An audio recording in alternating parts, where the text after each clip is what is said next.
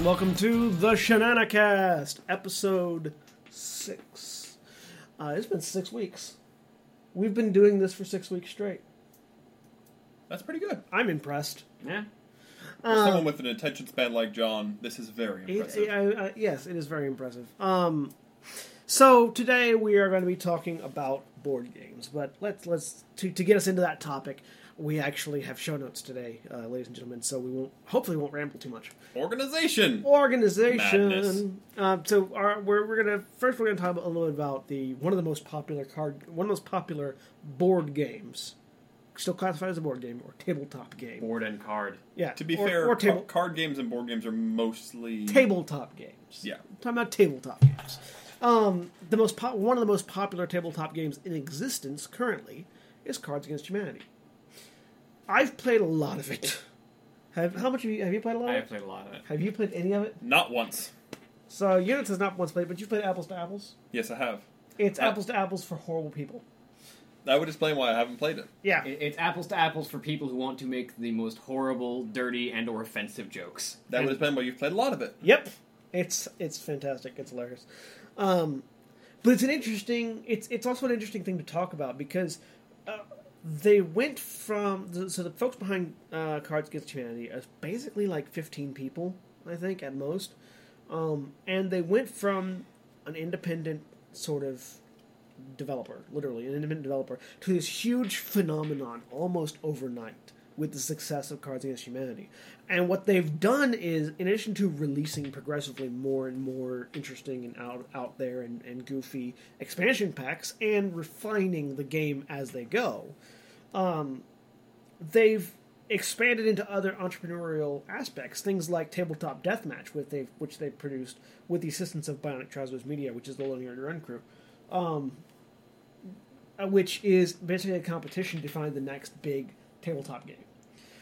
Independent tabletop game designers from all over the world send them their design docs, and they read through it, find ten that they really like, and bring them all to uh, a game convention that they go to every year, and basically you know have them come demo their game to a panel of industry veterans, and then the industry veterans talk amongst themselves about the game and its its promise and its you know how easily it'll be to manufacture, and whoever they decide is the winner of the ten gets a entire publishing run free of charge, and it gets sold by Cards Against Humanity for them and they, they they get to keep the money and everything, and it sort of gets them off the ground.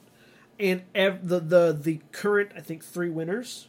There have been because there were two winners the first time and one winner the second time. Um, their games sold amazingly well. Uh, I think the first the first competition it was Penny Press and um, the fish. There was a fish a, a fishing card game like stinky Fish or something like that. And I don't remember who the second winner was, but they went on to sell amazingly well and, and, and became very popular games. And using the success of Cards Against Humanity to do this sort of, I want to help other people who were in the same position we were. I Which is which is ironic considering considering the premise of Cards Against Humanity. Yeah, and and what it tends to devolve devolve into. yeah. Um, I think it's really cool, and I think it shows sort of a desire that a lot of people in the game development industry have to help one another succeed.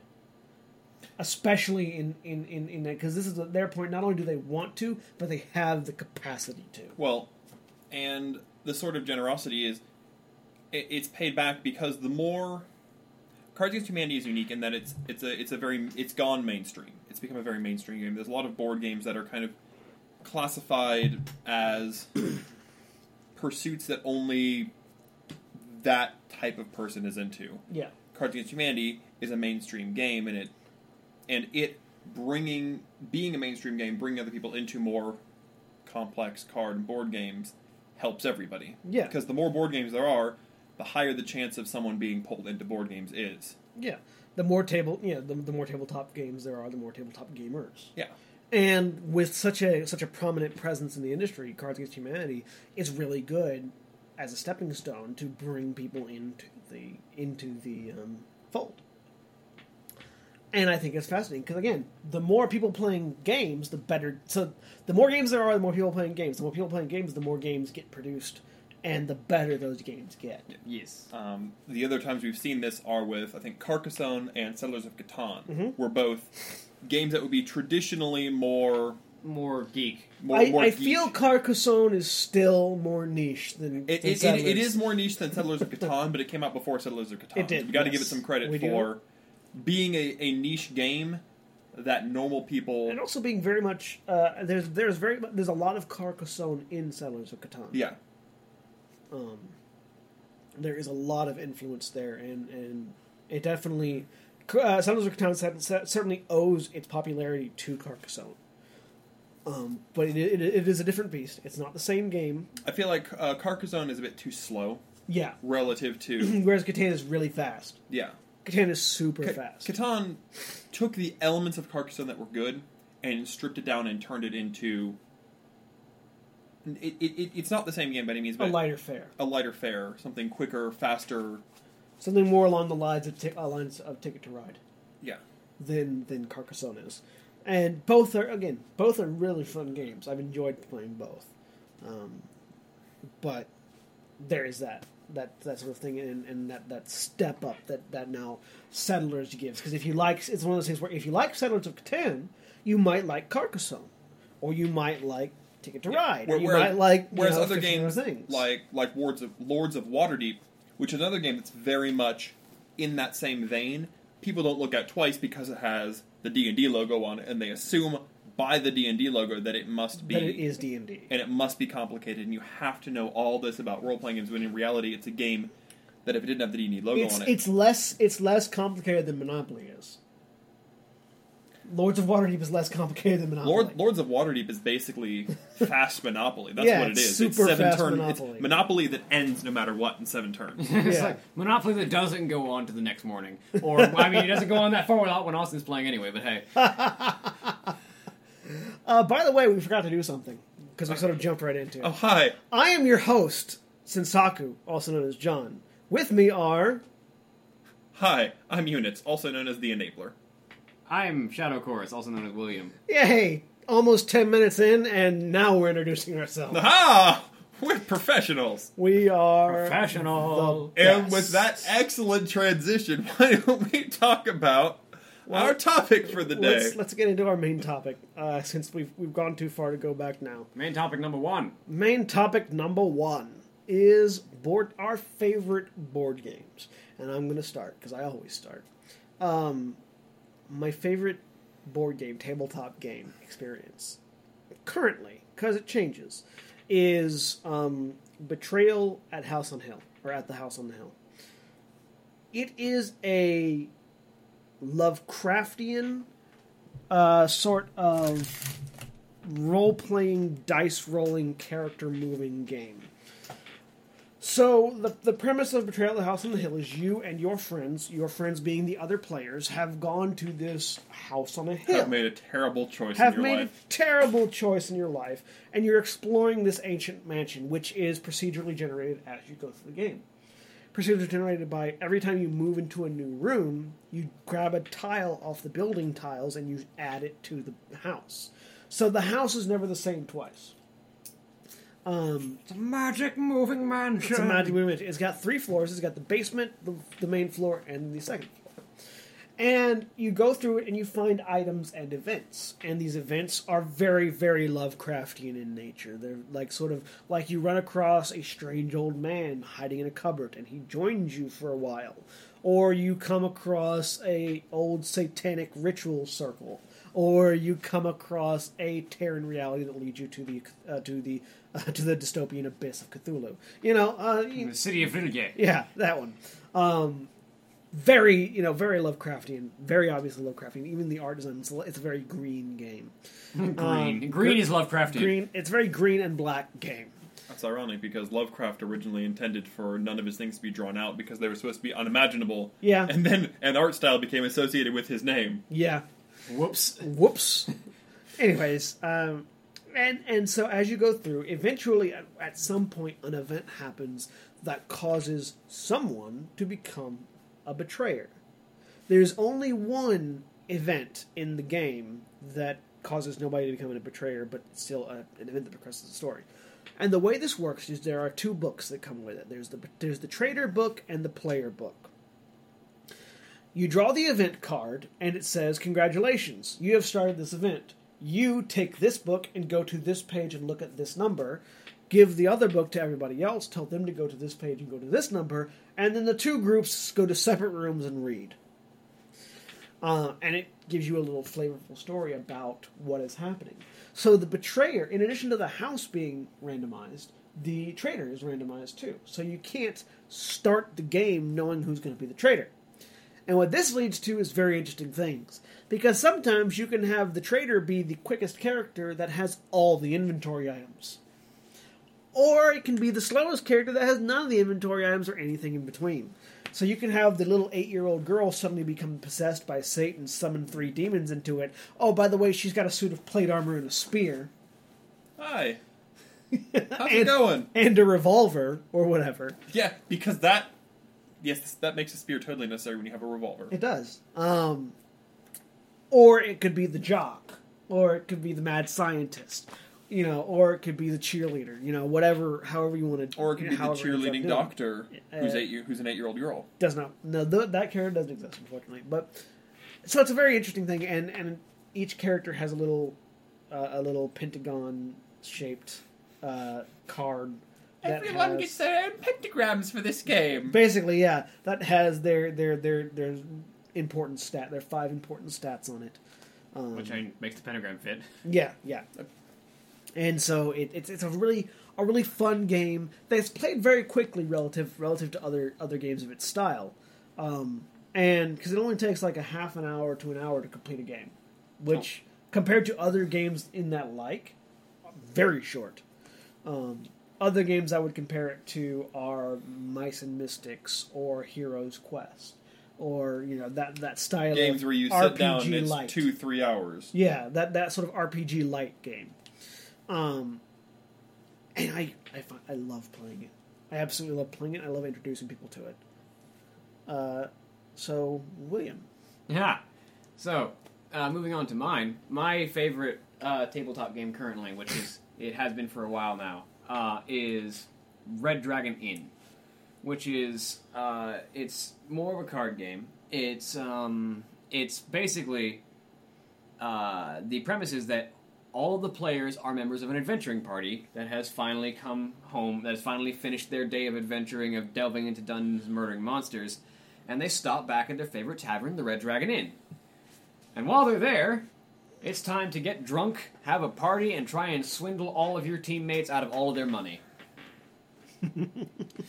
I love this game by the way.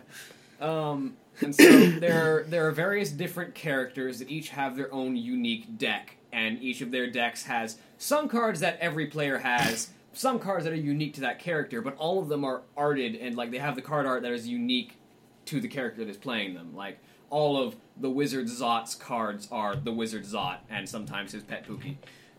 Um, All of Pookie's cards are Pookie being increasingly insane. uh, all of Gog the Half Ogre's cards are Gog. Like they, they may say the same thing, they may do the same thing, but they all have the unique character and flavor of the person you're playing. And then a bunch, of, and then all of them have some unique cards as well.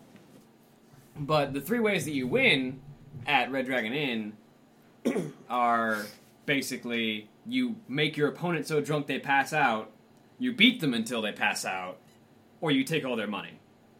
And the, the first two are are associated because they work together. Because basically you start out with zero alcohol content and 20 fortitude, and when those two things pass each other, you pass out. Yeah, it's all on one bar. Yeah.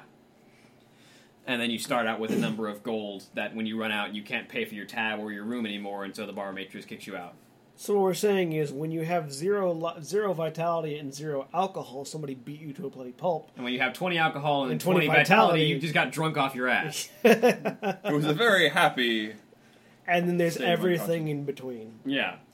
And so each deck, each character has their own way of going about the game. There are certain characters that want to take all your money. There are certain characters that want to steal all your gold. There are certain characters that want to punch you into the And ground. there's certain dwarves who drink all the booze and then make you drunk for it. And then there are certain wizards that fuck with everybody else's drinks. There, there are cer- there are certain characters that say, "I heal everybody. You don't want to bother me, right?" And then there's John, who plays the character who makes everyone else angry and dies first because everybody hates him. That happens at, no matter what character I play, though. Yeah, but you don't help yourself. Um, it's a very social game. It's it's it's very much if you can make friends with your people, they'll stop bothering you. Which is hard for me because everybody's automatically against me because I'm me. Um, And I'm a Spike, so I shortly follow thereafter. Uh, but it, one, one of my favorite things about it is that it's infinitely scalable. You can have as few or as many players in a game of Red Dragon Inn as you can fit with number of decks and number of pieces you have. It's just the more players you have, the more gold they're going to need to start with, and the less players you have, the less gold they need to start with. But other than that, you can scale the game up as high as you want or as low as you want. As little as two players, as many as however many you can fit in a room. Um, How many expansions are there for it? There are currently four expansions, or there's four sets. Sorry, there's four sets that each come with four characters, and then a series called Allies, which are individual single characters that come with their own decks and their own small boards. Currently, Red and Dragon their own small gold. and their own small gold. Currently, Red Dragon Inn 5 is in the works of being produced, which is going to be another set of four characters and a box that is big enough to hold all of the all of the previous sets and most of the future sets that they that they currently have planned. Sweet. Um, which will help because lugging around those boxes, bruh, to a Yeah. party. Yeah, yeah, that, that that's one of the big drawbacks of Red Dragon Inn is that it's bulky. which with Red Dragon Inn 5 is a fixed Yeah, because it's just one well, box. it'll still be it'll still be a really, really stinking big it's, box. but it's but it's one big. It- it's box. one box instead of four boxes and all these like six or seven small boxes that carry the allies. Yeah. Um, who produces that? Uh, Slugfest Games. Slugfest Games. authors of such things as um, there's a there's a, I'm forgetting the name of it. Did But they it's, do mashup? I think they did. I don't know. Uh, but it's, there's, there's another game that's like Hunting for Terrorists and like High Noon Saloon and such like such like that. Yeah, it's it's a it's a it's a really Fishing Fun, for Terrorists. That was it. I think. it's a really fun, quick. It's really quick. it's really quick. Uh, it's a it's a really fun, quick party game. It's easy to learn, easy to play. it's great for people who aren't traditionally into gaming because it's not as competitive. no, and it's it, it's it's also good for introducing people to art to role playing. yeah, because you just like just get into the character. just like Betrayal at the House on, at the House on the Hill is, uh, it's it's it's role play light, but in a different direction. Whereas Betrayal on the House on the Hill gives you a preset character and has you rolling dice.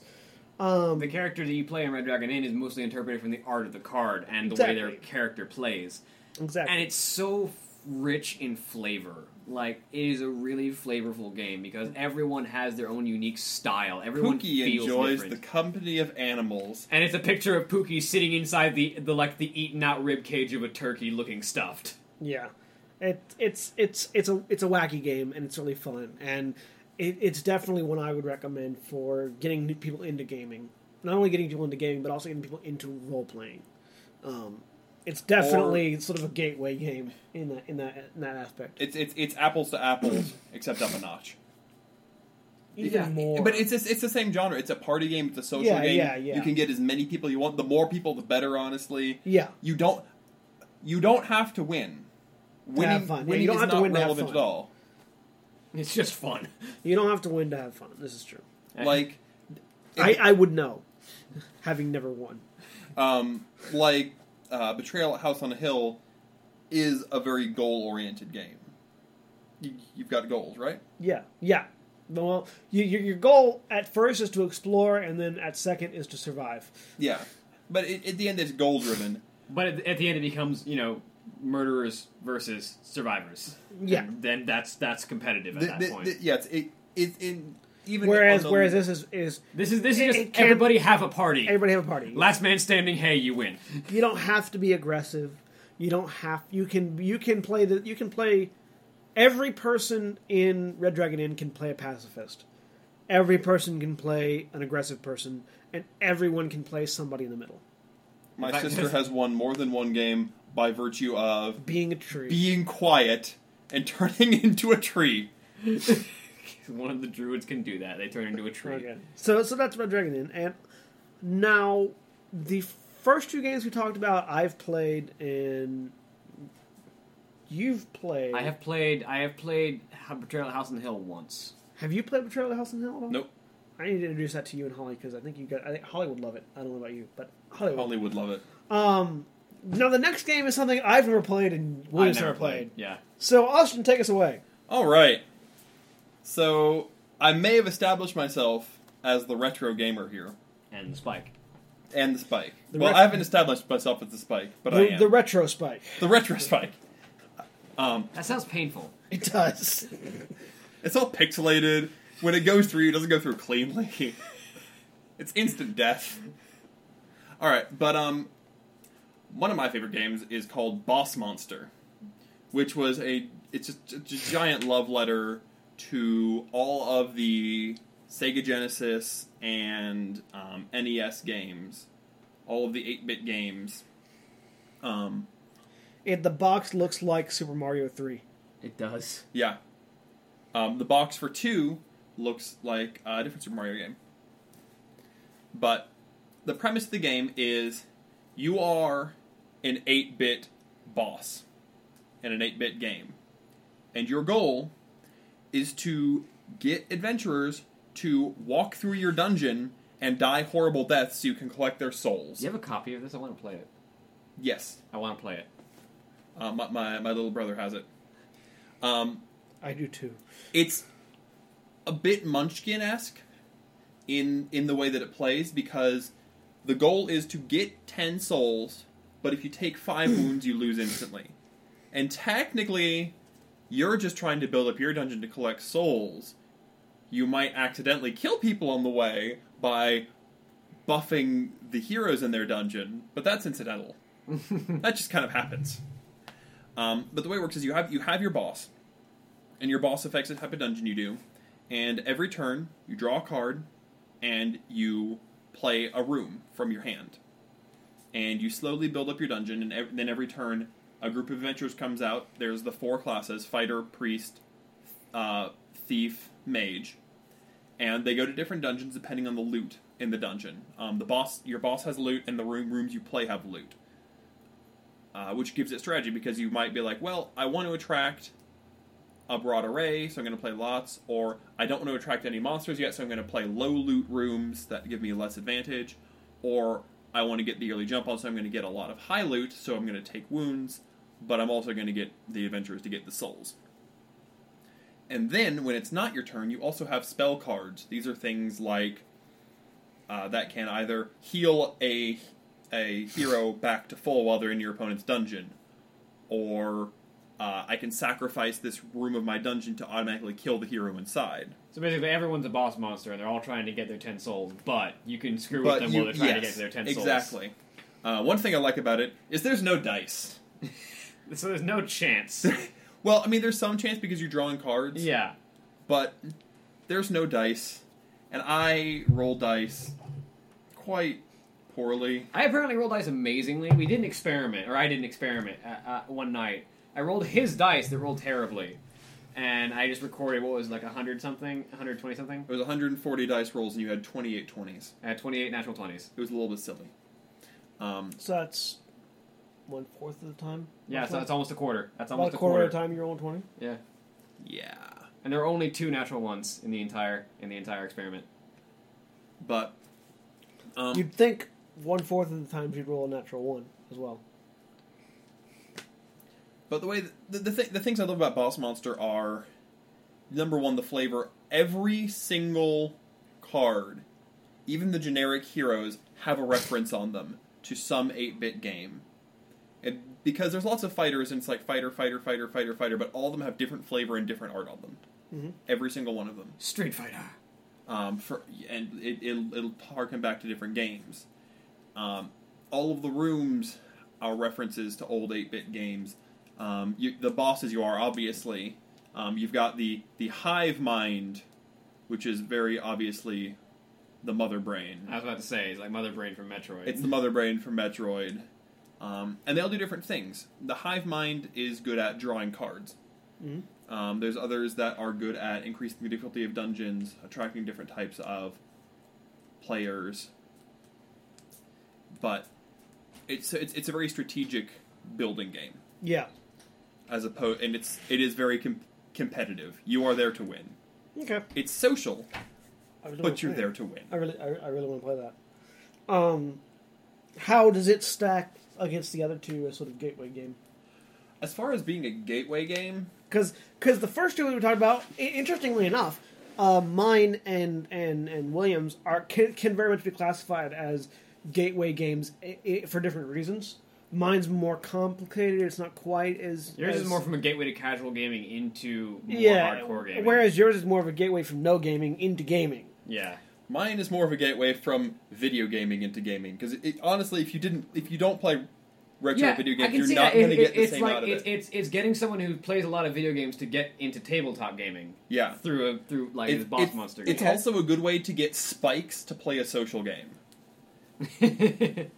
as opposed to something like Magic the Gathering, where it's I wreck your face, I wreck your face. I'm not here to have fun. I'm here to wreck your face. Yeah. This is I'm here to wreck your face, but it's going to be fun. Yeah. Okay. So, so it's sort of a sort of a more more aimed at gamers rather than non gamers, Yeah. or aimed aimed at the more the the video gamers specifically. Um, It's great for me. I am, I am an omniversal gamer. I play everything game. you, you you'd think you, you'd think there wouldn't be that big of a distinction between video gamer and tabletop gamer, but there is. Yeah, Uh, especially when you get into like the the the more uh, you know European style games of, of, of like Carcassonne and and the big the big big grand strategy games. Um, they they're like they're like they're like a niche inside the niche, Mhm. which is very interesting to me. Um, yeah, I, I, I- I think it's I think it's really telling that all three of our games could be used as a as a introduction tool, because I think I think I can I think I can say this with some amount of accuracy, but all three of us not only enjoy playing games but enjoy sharing games with other people. yes, We Yes. we we enjoy not only you know sharing games with people who who maybe don't play as many games as we do, don't play any games There at aren't all. that many people who play as many I, games as I, we do. I enjoy fair. I enjoy playing games, and if I can get In fact, the more people I can get to play the game, exactly the more I can people play we the get to game. play the more we get to play the game. I've got some really really co- like I love playing chess. I can't play chess with people because I don't know people who play a lot of chess. I play chess. Both of us raise our hands. Aside from the two of you, You haven't That's played true. any chess with either of us. Or That's you true. may have played chess with him, but you have not played chess with me. I don't think we ever. but like I played can't get my wife to play chess. chess. I don't think we ever Um, played chess. I got a lot of friends who I can't get to play chess. Yeah, you know, it's it, it's hard, especially when you're when you're a, when you're a very adamant gamer and you're you're sort of a hardcore gamer. It's very hard to get people into the hobby because you make it look easier than it is. And or sometimes and when people you make it look a lot harder than it really that is. too, and, and and then when people get into it and try it, they're not doing as good as you, so they feel discouraged. I run into that a lot. Like I goof around and I'm goofy and I'm silly and I'm I'm sort of intentionally play the stupid guy. But I'm good at games. I am. And so I forget that and I do really good like for example, the, the best example I can do is Rock Band mm-hmm. or Guitar Hero. Oh my goodness, I I'm so play- bad at that. I play expert mode on everything on guitar, and I don't think anybody else we know plays expert mode as good as I do. I play I- expert mode on drums. I know Yeah, I on know a guy. I know a guy who can play a song and walk out of the room on expert mode. And Yeah. continue to play the song. yeah. yeah If you know it and well play enough. playing with him is just a bit silly because it's like I don't know why I'm here. Yeah, I can and barely hit three notes in a row, and you are in your kitchen but still playing the song. better I'm than not. me. I'm not that good, but I can play an expert song on guitar and still sing the song on medium. Yeah, You know, and it's like, and and and I forget that I'm because I'm so used to playing stupid and playing silly and intentionally playing worse than I'm able to. Um, when you actually try, when I actually try, it can be intimidating, and I don't like I don't like people feeling bad because they're not as good at something as I am, or I don't like people feeling bad because they can't well do something I can. Do. For do. me, it's because I'm a spike by nature, and I like Yeah. I like to win. you like to win, and you just like ah roll over people.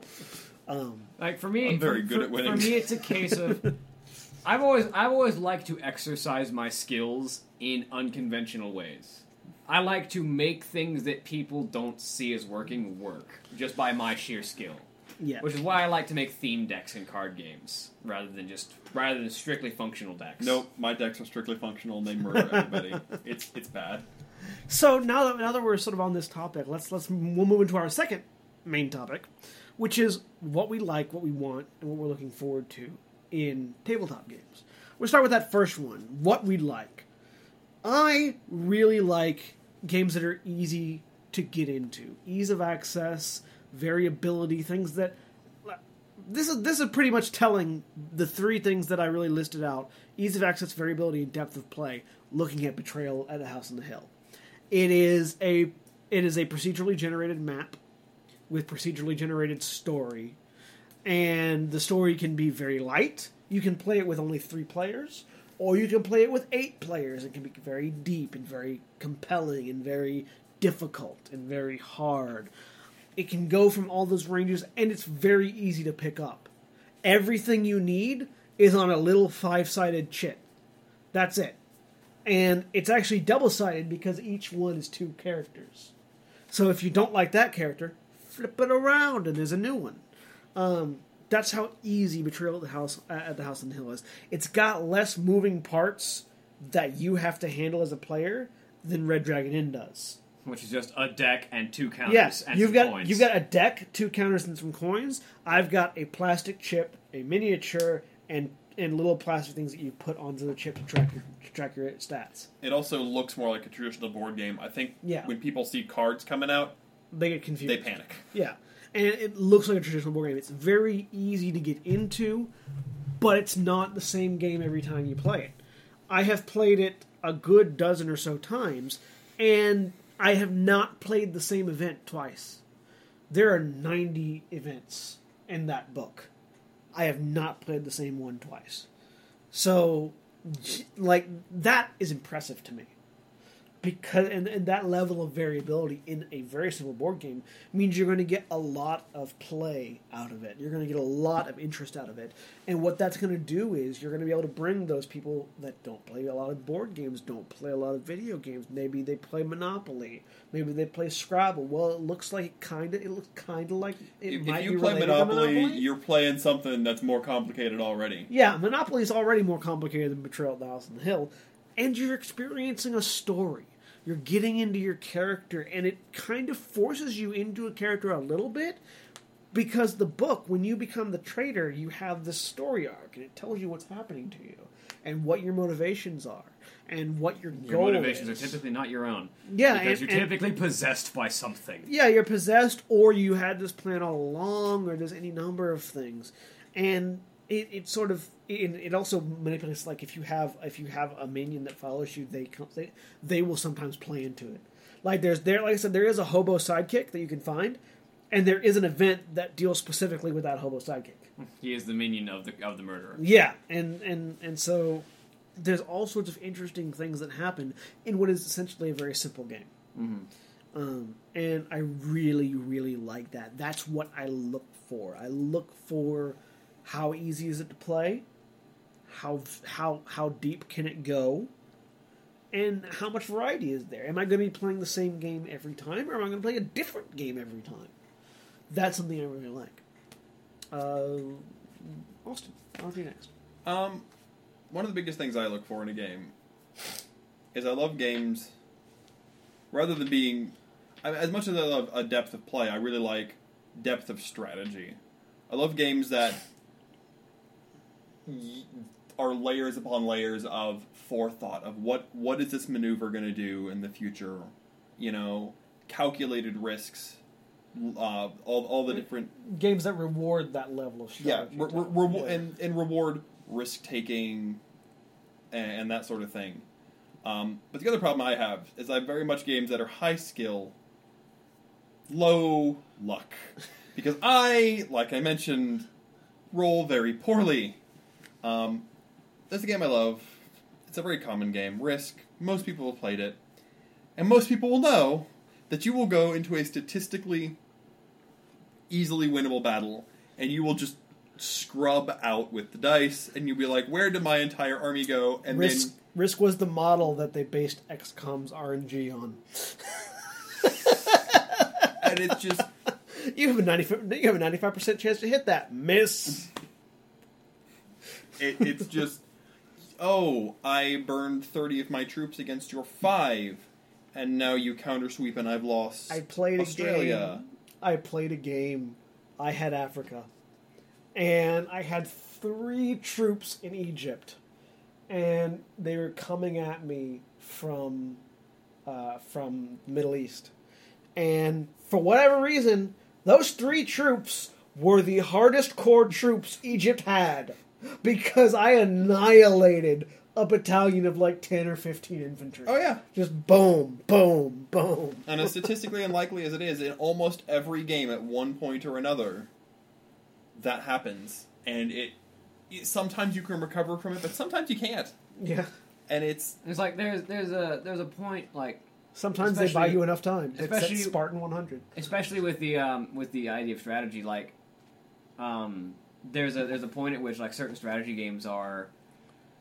I will make such preparations that when I take this risk, there is no way that it can affect me so significantly that I will lose.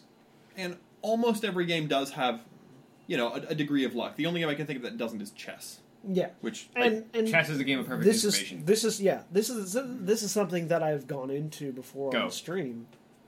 also, Yeah, go no also luck. Yeah. no luck.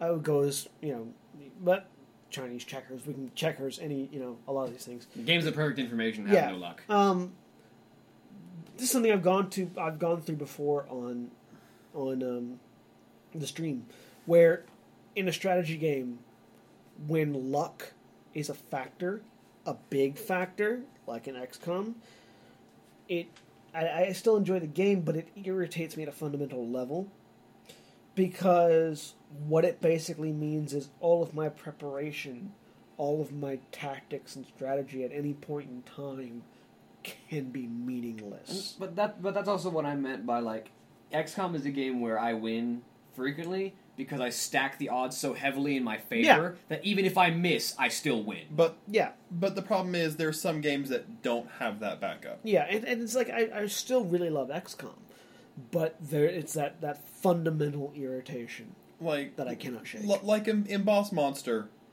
I've got my room set up, and then oh no, I didn't draw the card I needed. Well, I've set up my rooms in such a way that I can collapse my this trap room to kill the hero this turn, or I can take a couple hits this turn and turn it around later. You know, you you are building a dungeon. Temporary setbacks are temporary. It's also part of the reason why I get so sal- Tempest Keep was merely a setback. It's also part of the reason why I get so salty in combat in D and D. Because it's like no matter what, how no matter how I build something or how I plan Uh, something, you say that, and a I roll of the dice can screw it over.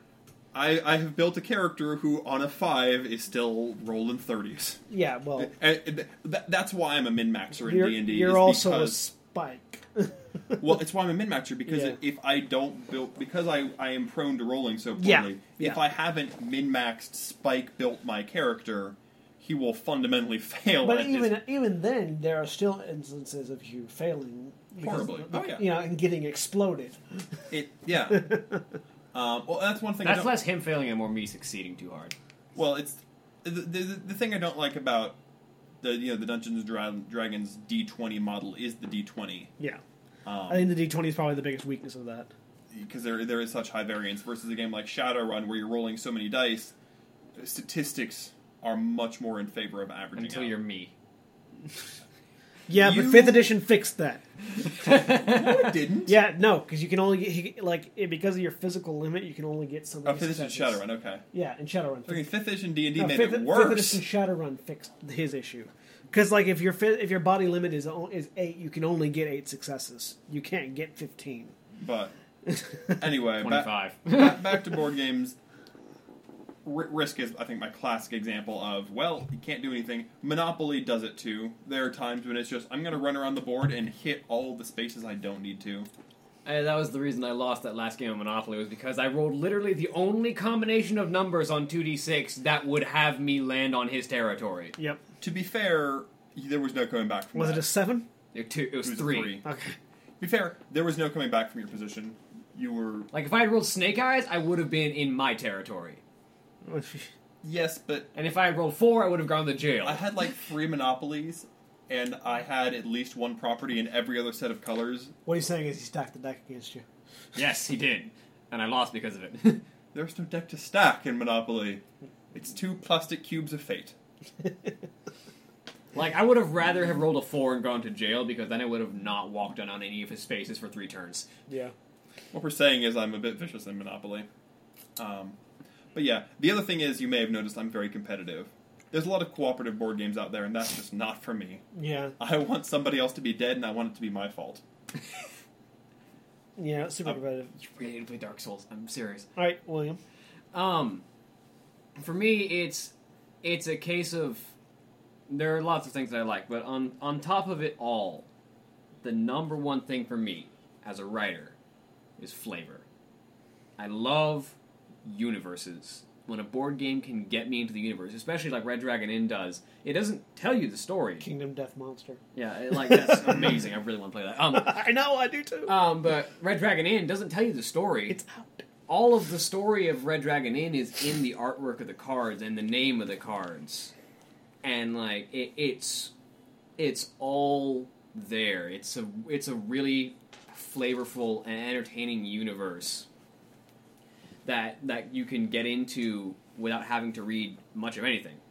And so above everything, it's flavor. Like I really love games that have a strong universe, that have a strong story. Um, beyond that, one of my favorite things is customization and vari- and variation. Not variability the same way of like House on the Hill, but variations. Different ways to play the game. Characters who play the game fundamentally differently. Um, like for instance, in Red Dragon Inn, the difference between The pixie and the dwarf. Yes, dim, Dimli the dwarf who chugs back all of the alcohol and can handle it, and can also get other people drunk by sharing his drinks with them. Versus the pixie who can't handle alcohol. But redirects everything. Yeah. Who can't who can't handle getting any alcohol but manages to avoid it instead. Yeah. And then makes you drink it instead of me. Yeah. Or poof. Poof is always the answer. Yeah. Um, and so this this idea of you're playing the same game, but you're playing it fundamentally in a different manner, Yeah. which is something I really love about, especially about tabletop games. Um, I, I I love when you can play games in different manners, but I find the biggest difficulty there is as much as I like competitive games, it's very hard to make games that are fundamentally different and yet still competitively viable because of the inherent inability to create perfect balance. Yeah, yes, it's, it's it's true, but I'm also not a spike. This is true. Uh, and aside from that, customization, which is not something that Red Dragon Inn has as much. There's it's mostly in your character choices, your customization in Red Dragon Inn. But in other board games, I in other tabletop games, I really love the idea of being able to build your own playstyle. It's why I like deck building games like Dominion. Um, just things where you where you construct your strategy as you go, as you play the game, or you can customize the way you play which also comes into that variation thing. Like different different Dominion decks are built different ways. They're all unique. And that also helps with the variability that he was talking about of no game is the same twice. Who he? You. That's great radio, boss. the, the variability that John was talking about of there's like the game doesn't play the same twice because you can always be playing it differently. Um, so for me, it's a lot of I want things that are unique, that are special in some way. I like I like to be immersed in a world, and I like to play a unique way, which is why I like which is why I like to make all these weird characters in D and D, and especially why I especially like the Warcraft RPG because of all the unique stuff that's in it. I'm just an alcoholic. Um, I, I love flavor. Don't get me wrong, but if I'm not murdering somebody, so being the pacifist of the group, that's actually concerning. if if I'm not it's gently subduing somebody in an aggressive manner, if I'm not if I'm not if I'm not smothering them with my love, smothering them with my love.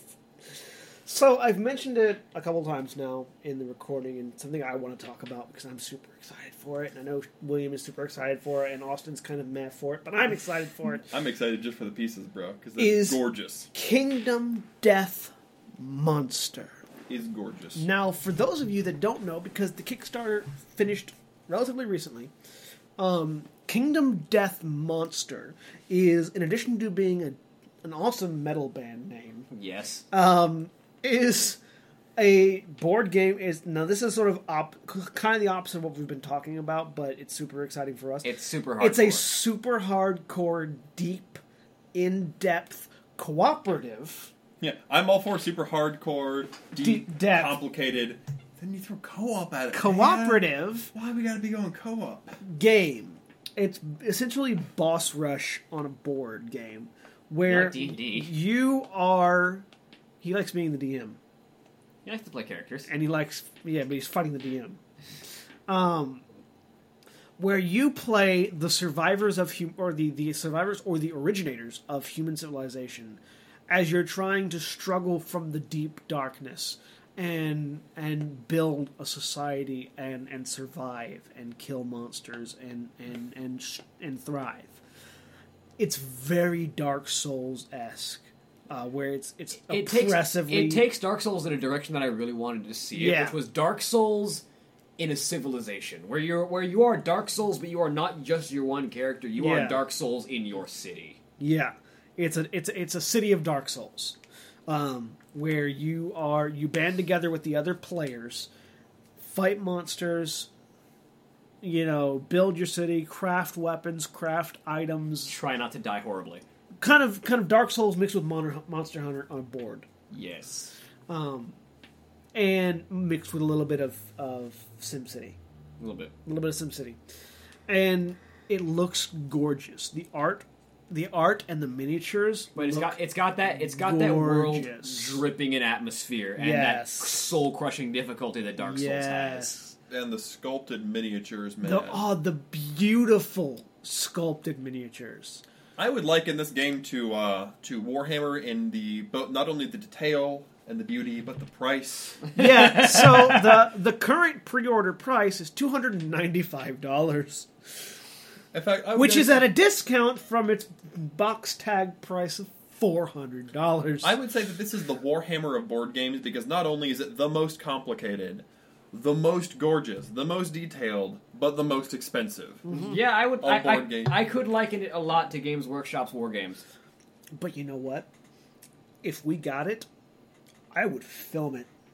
I would play the shit out of We that. would play the shit out of it and film it and put it on the internet. This is our Kingdom Death monster game. We got a group of four. You, you, myself. I know my wife would get into it. Oh, Holly yeah. would love it so oh, much. We need to. We how, how much is three hundred dollars split four ways? Uh, I'm doing math. I'm not doing math in my head right now. It's not coming. It's it's not- like eighty bucks. we have to figure out a way to get this. I can. I. We, we will. We will have it. We. it's it, it's pre-order right now. It's not quite out yet. It'll be out around the end of October. So we have till the end of October. We will have it to it. pre-order it. Um, cause it uh, that is definitely a thing I, I want to play. If anybody's in the market for some kidneys, I want to play it. I want to immerse myself in the world. Customizable miniatures. It has customizable miniatures. Let me rephrase that. It has customizable miniatures. re-say. Let me re- let me rephrase that. It has miniatures you can customize. there you go. You can Which, by the way, not only Holly and I are gonna paint all of those pieces of armor so you can put them on your painted miniature. not only can you customize the miniatures, but they're beautiful. They are beautifully detailed. They are beautifully detailed and customizable miniatures. I need to stop talking about Kingdom Death Monster because I'm gonna do a thing that I can't afford to do. What? Knock over a bank? Yes. Uh, give me exactly three hundred dollars. That's not a lot of money. I know. I just I need it for one thing. It needs to be a very small crime. Three hundred dollars. I am looking forward to it. but it's not the only thing I'm looking forward to. There are other games that I really want to play uh, that I've that, I, that I've experienced. Um, Wil Wheaton's tabletop has been a very good source of, and it can, continues to be a very good source of, of sort of enlightenment about other games that you may have finding never heard of. finding new tabletop finding games. new tabletop games. Mice and Mystics I had never heard of before tabletop, and I really it looks a lot of fun. it looks like something I'd really enjoy playing. Um, there's a, a handful, a, a variety of other I, games. I learned about Small World through Small tabletop, World's another and then I started playing it. It's amazing. yeah, I small so Small much. World's another really fun game uh, that I learned about through tabletop. There's a whole lot of whole lot of things that uh, hardly if you haven't watched it, it's on YouTube's uh, Geek. It's on Geek and Sundry's YouTube channel. Look up Wil Wheaton's tabletop. Watch it if you enjoy board Just games. waiting for the It's- next It's fantastic. Um, but yeah. So that's sort of that, that, that, that's that's a couple of things we're looking forward to. Is there anything that other than Kingdom Death Monster that the two of you guys are looking forward to playing or getting your hands on or, or looking into? Um, I honestly can't think of anything off the top of my head. I know what you're looking forward to. Hmm. I know what you're looking forward to. What am I looking forward to? Boss Monster Two. Actually, it just came out. Did it? It was just released this summer. Also looking forward to playing some Heroes Quest, which is an old game that I'm really interested in playing. No, when we say Heroes Quest, we're not referring to my Heroes Quest. No, we're we're referring, to the board to- game Heroes Quest, which caused the legal complications that made Heroes Quest become Quest for Glory. Yes, that one. Disclaimer. The board game Disclaimer. Heroes Quest. I say the disclaimer after I made the disclaimer. Oh well. Um, The cookies, they are tough. Because that's a that's a really fun sort of a heavier a heavier version of the only the only the only things I'm looking forward to are things that I want to see. like what Like I want I want to see more um, flavorful variations of games that are good, like games set in other settings that are really good. Like I welcome welcome to my welcome to my world. Warcraft variations of games. I have Warcraft Monopoly. It is one of my favorite monopolies. it's, it's pretty Of fun. Course. It's pretty Of course it is. Um, I, that, that that that that segues perfectly fine to what we want out of games, which is another topic that we have here. Um, going forward, I really, really want more games that are you know have that really deep level of play, like Kingdom Death Monster, um, but also have that ease of access so you can really easily get into it. Things like like uh, Dungeon Dice, which we which we just learned how to play today, which is a very very easy, quick five minute game. Yeah. Um, you know, it's I i i- it's very easy. Things like Betrayal at the House on the Hill, very easy, very easy to get into, but very deep at the same time. But like for me, for for games that I want, I say variations on games because for me, I don't want to just get someone into a game. I want to get someone into a universe. I want to make them love this world that I live in. Sometimes when I when I when I'm able to, like I want. He wants to get people hooked on Blizzard. I I am a Blizzard player. He wants he wants Diablo. he Hold wants, on. he wants Diablo Monopoly. Actually, no. I I have Warcraft Monopoly. Starcraft Monopoly. I Monopoly. think your Blizzard IV is running a bit dry. Half a bit more. I want actually. I think there is StarCraft Risk if I recall correctly. yes, there Of course is. there is. There is Starcraft. Of Risk. course there is. There's probably World of Warcraft Risk too. There probably is. There's a, there's about half as many risks as there are monopolies. Yeah. But like I, for me, it's a case of like the game I I love to get people into, but the universe as well. It's the same thing with 40k. I love to get people into playing Warhammer 40k because the game is good, but also because the universe is amazing. Yeah. I look forward to games that you can immerse yourself in as well. I I do love immersing myself in, in, in the fluff of a universe, but I also love immersing myself in complex rule systems. Rule systems that are longer than, you know, traditional rule books. Like, what was that, 47 page? Something like a 256 page rulebook. Heck yes. Sign me up. I Yeah. will. Kingdom Kingdom Kingdom Death Monster has a 224 page. I intend to have them all memorized first week after it comes out. It's a 14 pound box. Uh, sorry, it's a 17 pound box that it all comes in. I intend to memorize all the rules within the first 200, week. 224 page rulebook, 17 hard plastic sprues and miniatures, 1,000 plus matte game cards, 400 plus unique pieces of art, and 86 full full page. You know, if we buy this, we will have dungeon mats for D and D just from the pieces of just Yes, from the board we pieces. will. Oh, yes, we will. Also, miniatures. What we're saying is. Kingdom Death Monster. But no, I, I'm that kind of person. I enjoy just reading rules books and comprehending and taking in and manipulating the rules in my head. I love running the math of how to build characters, how Yeah. to run games, how to. It, it's not. I'm not competitive as much for the sake of beating people as I joke about. I'm competitive for the sake of how much can I do with these rules? What can I do with these characters? What can I break? Which is, which is which is the case of It's, competitive it's not what I can I break. have. Like It- it's not what can I break. It's how can I optimize. it- like that, I'm that- not a munchkin. that's that's the feeling that I also get with with I'm not not as strong, but with games like Dark Souls. Munchkin. With games like like Dark Souls is which is why I'm really looking forward to Kingdom Death Monster because You just have to say the name. You have to say the full Yes. name, don't you? It's not Kingdom Death or Mo- Death Monster. Kingdom Death. It's not Monster. KDM. It's not KDM. It's Kingdom, Kingdom Death, Death Monster. Monster. But because when I play Dark Souls, I like to make unique become- and well Also, optimized uh, builds. drinking game. For every time somebody in this group says Dark Souls, take a shot. You'll be dead by the end. No, for this podcast, every time someone said Kingdom Death Monster, this has become the Kingdom Death Monster podcast. I'm gonna get you to play it. I'm gonna get you to play Dark Souls and Kingdom Death Monster. Both. It, it'll happen. I'm It'll sure. be easier to get into play Kingdom Death Monster than Dark Souls. Oh no, I'll get him to play Dark Souls. Um, yeah, I'm really looking forward to that. So now we're gonna we're gonna into the wrap up phase here. Um, so now that we've now that we've discussed thoroughly and you've turned off the podcast, um, the uh, Kingdom, King of Death, Death Monster. Monster.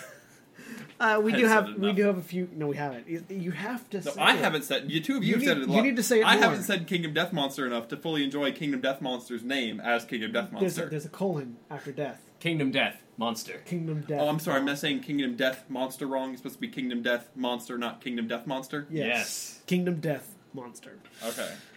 Ah, Which which opens up for Kingdom Death. Insert other noun. exactly. Kingdom Death Tyrant. Kingdom Death. Kingdom Death.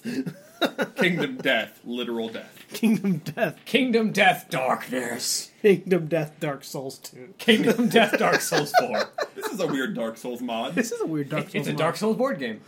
Anyways, So what we were saying is we here at Final Show Film do a lot of things. In addition to recording this lovely podcast, this lovely Kingdom Death podcast. Kingdom Um, Death Podcast. we know the podcast title. in addition to recording this lovely Kingdom Death podcast uh, for you, we also produce content seven days a week. We stream seven to nine times a week, depending on the week. Um, we st- we uh, produce two episodes of a comedy series. I say comedy; it's really stupid jokes thrown at the internet. Uh, called Two Guys One Camera. Comedy and stupid jokes in the internet's mind are pretty much the same thing. It's, it's true. Um, we I, I produce a I have been producing a regular series called Senstaku on the Street, which may not get another episode for a while because I need to line up more interviews. And we do a Let's Play series uh, on every Friday, which this week is a little late, but that doesn't matter by the time you're listening to this. Um, and and we also do two podcasts. We do this, the Shenanicast, as well as the um, the uh, Final Show Films actual play series, which you can also hear probably in the same location that you're listening to this on the same aggregate feed potentially. Um, and They're- we do- separate R- RSS feeds. yeah, but not at Podbean. At Podbean, it's still the same thing. Um, and we we do a lot. And if you'd like to support us and all the things you can do, you can find out more at www.finalshowfilms.com. You can also support us directly at patreon.com slash fsfilms. The Patreon goes into this podcast, it goes into everything else that we do, and the more backers we get for it, the more new and interesting stuff we'll be able to do. There's a couple of different shows that we want to do, uh, a couple of different podcast ideas we have that we want to do, all of which is helped by supporting the Patreon. In addition to that, we have now four secret projects. Five, well, four secret projects and one not so secret project called Kingdom Death Monster. Um, we, have, we have four secret projects that we're working on that will be revealed in the coming weeks um, to basically help promote the Patreon and help promote all the stuff that we do and we want to do. So please keep an eye on the website www.finalshowfilms.com where you can find all of our contact information and all the information about everything else that we do so that you can enjoy it at your leisure.